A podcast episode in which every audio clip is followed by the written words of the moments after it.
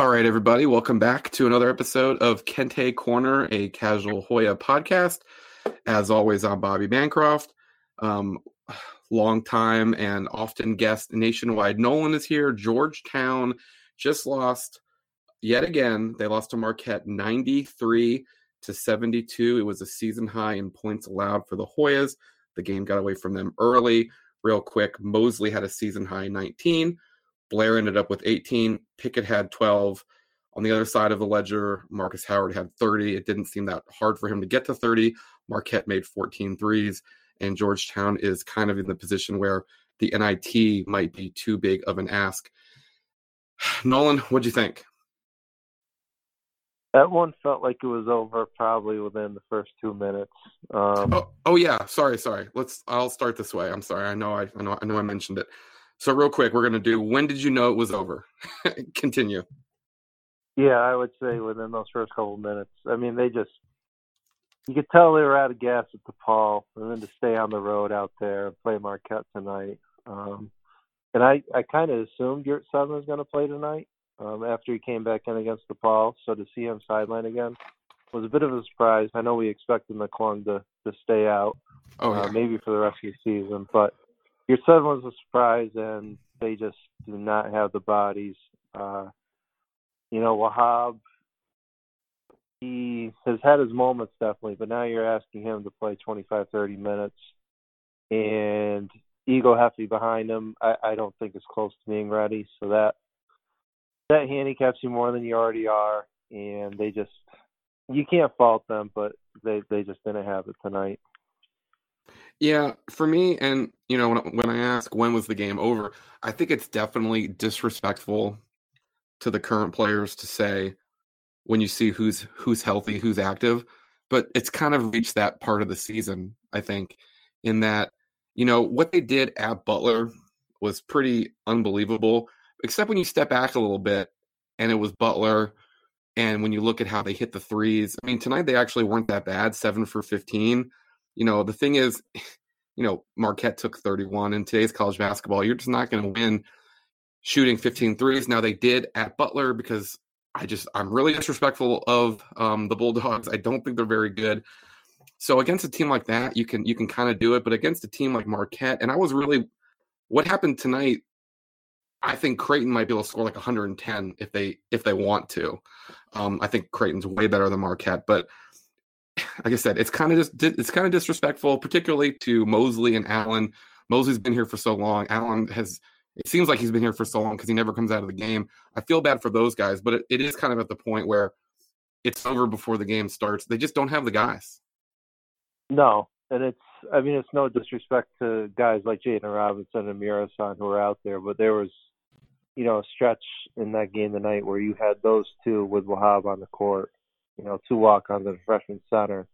Yeah. Um, there's not a whole lot you can expect out of that. To your point on the three point um, volume, the 15 attempts, it, it does have to be more. And people have been saying, well, we need to recruit more three point shooters. I think the issue you've run into lately without Mac around is there's Getting, nobody who can yeah. can create uh, either for themselves or to set up teammates. So that's been an issue. But yeah, you you can't in today's game uh, be doubled up on three point attempts. It's just not going to work in your favor the way the math is. No, it's not. And obviously, this is Georgetown podcast. The Hoyas 15 and 13. You know, after they beat Butler, everyone had them in their bracket. It was looking pretty good. Three straight losses. And you look at the schedule and you do the math. It's not very complicated math. Um, you don't have to have a college degree, but they have to win another game before they get to the Big East tournament to get them that that would get them to 16 and 15 and no matter what they do in New York, let's say they lose their first game, they'd still have a 500 record which would make them eligible for the NIT. And I think that that kind of is a big deal. Now if they don't get there, it's not like they weren't talented enough to get the NIT. It's just, you know, everything at, at some point they just ran out of steam or gas or whatever it is Ewing said. But when you look at the schedule, you have to beat Xavier at home somehow. You know, I'm just sorry. You're not going to beat Creighton on the road. it's going to be a tall order to beat Villanova, particularly if Yurtseven's not back. I think, like like like you said, I know I've been big on it. McClung's not playing again. Like he tried to play eight minutes. I can't believe he tried mm-hmm. that. Like he's not playing. So it kind of comes down to Xavier, right?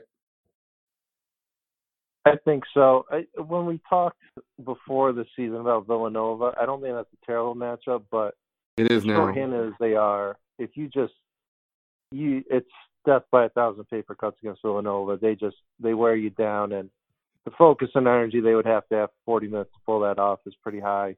So it is. It's the Xavier game. Uh, you have to hope that your seven can give you something in that spot on Sunday because uh, you need him against that front line. But that that would be the spot. I mean, Creighton, if he were healthy, he causes some issues for them. But on the road, um, the Blue Jays are a very different team in Omaha than they are elsewhere. So it, it is down to the Xavier game, I would think. So Georgetown gives up a season high 93 points. And when you look at how many they scored, obviously Blair hits a three at the buzzer. That doesn't matter.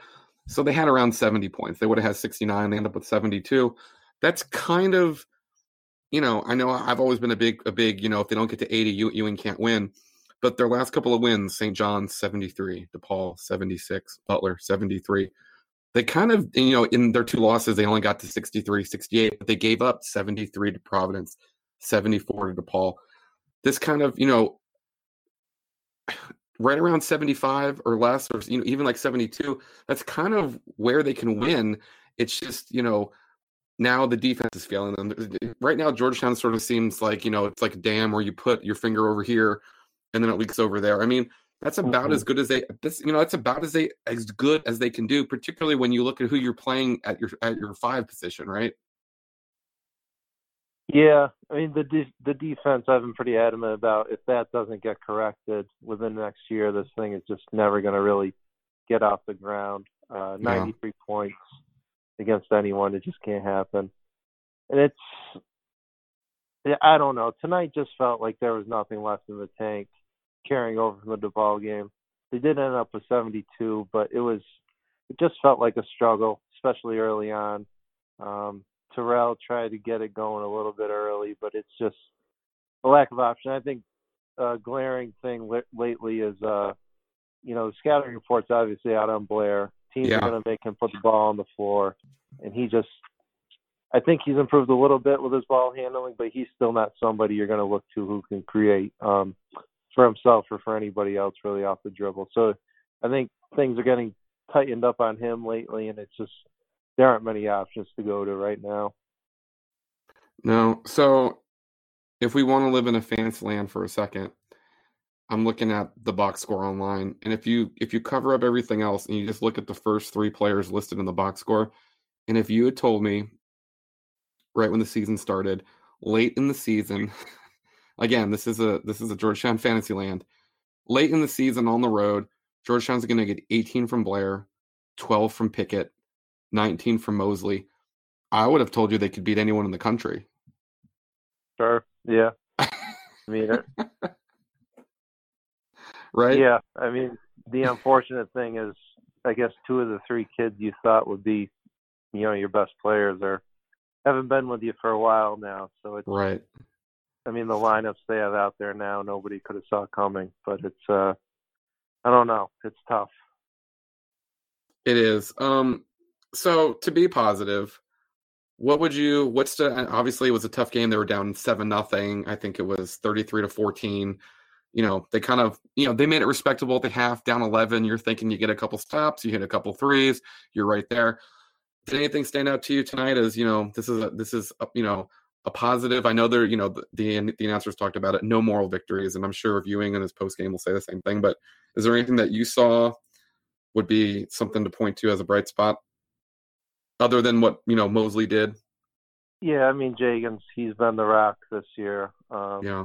I thought there were a couple plays where Jamorko looked pretty good um, i mentioned on twitter i feel like his shot has changed a little bit right now his release just seems a little bit quicker and tighter, you know, compared to kind of the lollipop rainbow threes he used to take. Um, you know, time will tell if the results will be better, but it seems to change a little bit. Um, other than that, I mean, Ighoefe did have one really nice post move, but it was I don't know. There, there weren't a whole lot of positives to take from tonight. I was gonna go with Ighoefe as well. Um, I thought he did a Yeah. couple things, and he grabbed a couple rebounds. We're like, that's not something everybody can do.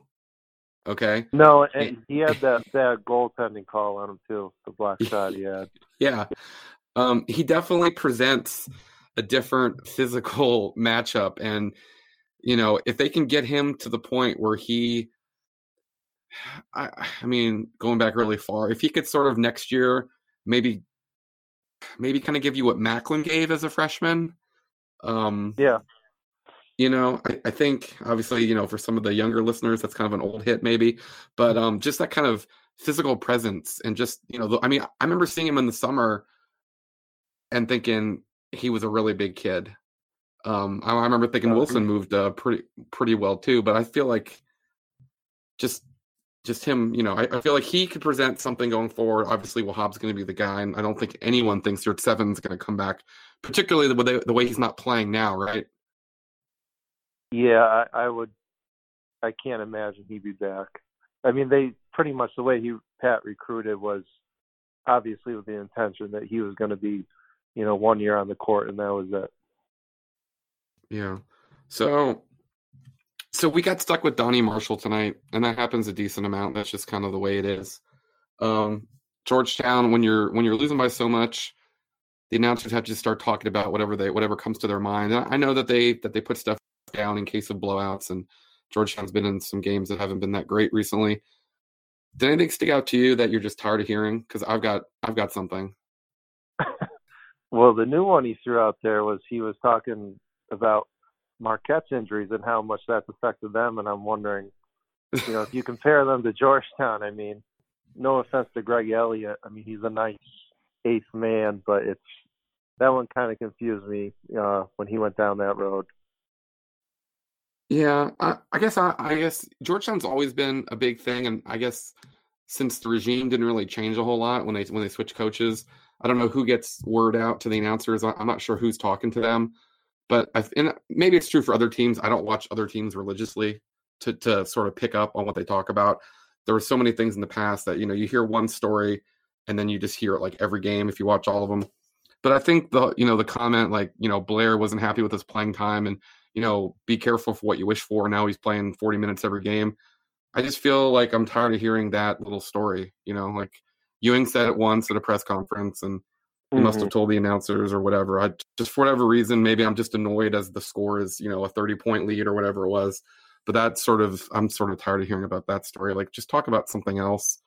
Um, I'm also tired of seeing Georgetown on Fox Sports um, last or, you know, next four out like they're not part of that anymore, right? No, no, they're out of it now. Um, so that that's definitely getting on my nerves. Um, how big do you think it is for them to make the NIT, or do you think that in this season they wouldn't miss the NIT because they weren't good enough? They just they just ran out. I I would always prefer to get in there. Um, Yeah, I think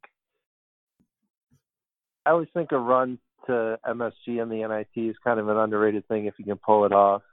Uh, it does kind of give you a boost in the next season. Not that I think they would make that run. I mean, the NIT has better teams in it than usually it gets credit for. Uh, but I would like to see them in there, if nothing else, just to give the young centers uh, some more reps, even if it's just one game. But I, I would like to see them make a push for that. if they do it, I would prefer that they go on the road. I don't know why, but games at McDonough recently have just been like, I don't gamble on sports, but if they play at McDonough again, I feel like everyone should. I don't know why. McDonough has just, I mean, you know, it's like the build up to the game, it gets talked about, oh, it's going to be so great. And they're on campus and this and that. And it is kind of cool, but man, they just, they just don't have the success there. No. Um, who was? I mean, last year was Harvard, right? And the year Mhm. they played West Virginia and McDonough one year. Yeah, um, Bob Huggins probably gave the coolest, most depressing um season eulogy in the upstairs classroom at McDonough. Um, I probably still have it on a tape recorder somewhere. And by the way, after that season, he fixed everything. He got rid of like the whole team. He brought in Yeah. a whole different, and they haven't really looked back. Um, but yes, they did get West Virginia there. But I'm just thinking, you know, Central Arkansas, the ODU games. You know, I just mm-hmm. it just seems like more often than not when you show up to a game at McDonough, it hasn't been that great. In a season that's been just really, really ridiculous from a lot of ways. I keep kind of moving the target of to what I think would be a good accomplishment. And tonight I was trying to think what would be a good accomplishment. And it gets talked about, you know, because you know, last year Jesse and Caleb, they were the first class to miss a tournament, I think. And Jagan his Jagan is a Jagan is a one man class, even though Terrell Allen is with him now and Yurtseven is kind of part of this. Um Jagan hasn't won a Big East tournament game. So I think that is what I'm pointing to. I don't know if they're going to win another game in the regular season. And if they do that, they would need to win two games in New York to finish at 500 and be eligible for the NIT. But I think that, and I, I think St. John's is kind of banged up too. So yeah. I think that's probably the new realistic goal is get Jagan Mosley a win in the Big East tournament. Does that sound fair? yeah, I would say so. Uh, if you win one, you know, you go into that second day feeling pretty good. Who knows what can happen? But that that would be, I think, a reasonable goal right now. Yeah. Do you have do do you have do you have a guess on if we're going to see Omier again on, on on the court for Georgetown? I would think so. I I mean, I didn't miss anything. Like he re-aggravated an ankle, right. but then came back in on Saturday. Right. Yeah. There was nothing beyond that. Uh, if it's just an ankle, I, I think we would have to see him again, but who knows? I think I think McClung is I think McClung is definitely out. Um, you know, it's definitely hit that part of the sea of you know the season where you're just. I think I think two things can be true, and I know that there's there's big conversations everywhere I go about you know is Georgetown better today than they were in 2017 or whatever. Um, I do think two things can be true. I think I think Patrick has done a great job with the group that he has, and the group that he has has not given up, and they've come really close to accomplishing what the beginning of the season goal is. But I think it can also be true that you know all the guys that left were kind of you know his guys, his coaching staff's guys. So there do need there going forward. There has to be you know sort of figure out how do we avoid something like this? And you just don't see stuff like this very often. So I know he gets a lot of credit. I know I know Goodman tweeted after the game like, you know, too bad he didn't have a full roster and this and that, but it's just to me, I I look at both sides of it and think that both things can be true. Yeah, I mean the frustrating part I think is we still we're going to enter year 4 without really knowing what he can do with a full roster. Um, th- that's the disappointing part for me is this year we didn't get to see the end result with a legitimate nine, ten guys who can play. Uh, so, you know, next year, unfortunately, feels like it's going to be a little bit of a step step back uh, with all the newer faces and how young they'll be. Um, but yeah, for me, that's not still lacking clarity on what he can actually do with a full a full roster of talented kids. Um, we're still searching for that answer. Yeah, yeah, and you know, again, I'm not I'm not calling for a coaching change. I just want to point out that, you know, just like you said, it's it's just like wow, it's like for as long as a college basketball off season seems to be, particularly when it ends like right in the middle of March. Um, three years have gone by pretty quick somehow, and it definitely has, yeah. You know, and you're like, wow, Pickett and Blair are about to be seniors wow, like they were the guys that you know he kind of got last minute, and it looked like it was pretty good, and you know he got pretty good results out of them. Um, he's put, you know, they're not going to have an all freshman guy this year, but he, he, you know, Ewing and his staff have gotten five guys to the all freshman team. Um, so I think, like I said, Jagan Mosley getting a Big East tournament win, and then the next focus will be, and I'm sure someone has it, maybe even you have a list somewhere, but the big thing is going to be who are the senior or the grad transfer point guards that are available because it's going to be all about that if Georgetown's going to avoid being in the Wednesday portion of the Big East tournament in 2021, I think. Yeah, I know a lot of people have thrown out the kids I think from Dartmouth, Brendan Barry. Uh, yeah. I think also the Bryce Aiken kid from Harvard who beat us in the NIT last year. He's only played. He pretty much got shut down after like six or seven games. So I'm not sure how it, he might be available as a grad transfer. I, I don't know the particulars with his eligibility, but I mean, yeah, they'll, they'll need somebody just to kind of step in and run the show. You hope you get somebody who buys in and and conforms to the team as well as uh, Terrell has this year. The grad transfers for me can be a little hit or miss. You get some guys who just want to go up a level to kind of, in their mind, raise their stock, and they come in and you know they want to put up a bunch of points. But it's, I think they will need to find the right fit uh, somehow. It seems like on the on the internet at least, which is a real place, um, it seems like some Georgetown fans followers have been talking about the barry kid as almost like he's coming. I'm not saying that he is, or you know, but it's just like that name has been has been mentioned and talked about so much. I think he's the is he some sort of lineage to the to Jim Barry that was Georgetown's high scorer guy until the modern era. There was yeah, was his grandfather or something. I I did read something like that. Yeah, so maybe that is the connection.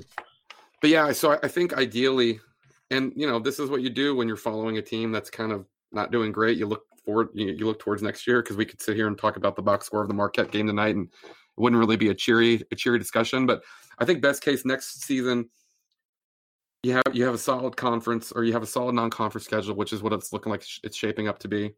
And then your point guard depth is grad transfer, and then Beard behind him, and then Dante Harris. We really don't know a lot about him. That might be like a diamond in the rough. Maybe like he almost redshirts like Malcolm Wilson is. I don't know. This is just I'm, I'm just trying to think mm-hmm. out loud here. It, it, it would be pretty hard. It'd be pretty hard to start Beard and McClung, say, or if you start McClung and Blair, where's any scoring off the bench? So these are all these are all topics we can talk about all summer long during Kenner League. But I think I think the the I think the best offseason Georgetown could have is sending out Mosley with with at least one postseason win, and then that grad transfer point guard I think has got to be the biggest the biggest talking point. Any to your any, point, I, just to add one thing, I think the scheduling for next year is important because I hope that Patrick realizes, you know, as even though the record was uneven, I mean, up until this week, because of how well he scheduled, his team was still right in the mix. Absolutely. So you hope that carries into next year, so he understands that, and you know he doesn't look at his roster and sees a weaker roster, and you know takes that step back again. I hope he keeps pushing forward with a with a challenging non-conference. Just put yourself out there, play competitive games, and you might pick up an unexpected win or two. Um, so I hope that continues. And you know, honestly, two of the games he got were from the conference challenges, right? Penn State ended up being much better, right? I mean, I, I mean, I think everyone kind of knew Penn State was a tournament team, but the kind of the kind of resume be a bo- uh, boost that they give you is kind of like mm-hmm. this is Penn State basketball. This isn't this isn't football. Um, and you know Greensboro. I mean, what a great mid major. Yeah, I know you lose and the team sort of falls apart after that game, but that's the kind mm-hmm. you want. You want to get at least you know, you want to get at least one of those uh, mid majors in. Syracuse is Syracuse. They're going to sort of be in the, you know, anywhere from 30 to 70 or something like that. But you want to, you know, lay off the Samfords. And, you know, Oklahoma yeah. State tur- turned out being okay. So it, it, it is kind of important that you get not, I mean, it, instead of Penn State, you could have got Nebraska, right? Which is just a terrible, yeah. just a terrible opponent. I'm not really sure who's who's crap in the Big 12. Um, you know, but so and I know they're they're they're in that uh, tournament. I think was it with it's UVA and someone else, maybe UCLA. Yeah, I can't remember the wooden. Um, I think it's I think it's the wooden classic. Yeah, I think the main thing is avoid those you know 300 plus teams. Um, you know, challenge yourself with solid mid majors. Uh, you can't run from them. Uh, can go a long way this time of year. Yes, I, I, you know, as someone that was just couldn't stand the schedule the first year and it got a little bit better in the second year. Yeah, the big takeaway from this season should not be schedule worse. It should be look, you can literally be 15 and 12 and be like on the next four out if you do enough stuff. Yeah. Which is, you know, you don't want to be 15. No, the bar is so low now to make the the tournament with the expansion to 68 teams that if you just schedule decently, you you'll give yourself a chance. Which the entire Big East did, and even as Georgetown's fallen apart, every team that beats them is getting a quality win. I mean, Providence, just you know, it's like, hey, congratulations, you beat a team. You beat Georgetown without McClung twice, and you didn't really get to play your, you know, you got Yurtseven once mm-hmm. and you get two really good wins, you know, so they can make the tournament and lose in the first round again. So I don't know. Do, is there anything about Xavier from the first matchup that you think Georgetown can kind of t- kind of take advantage of?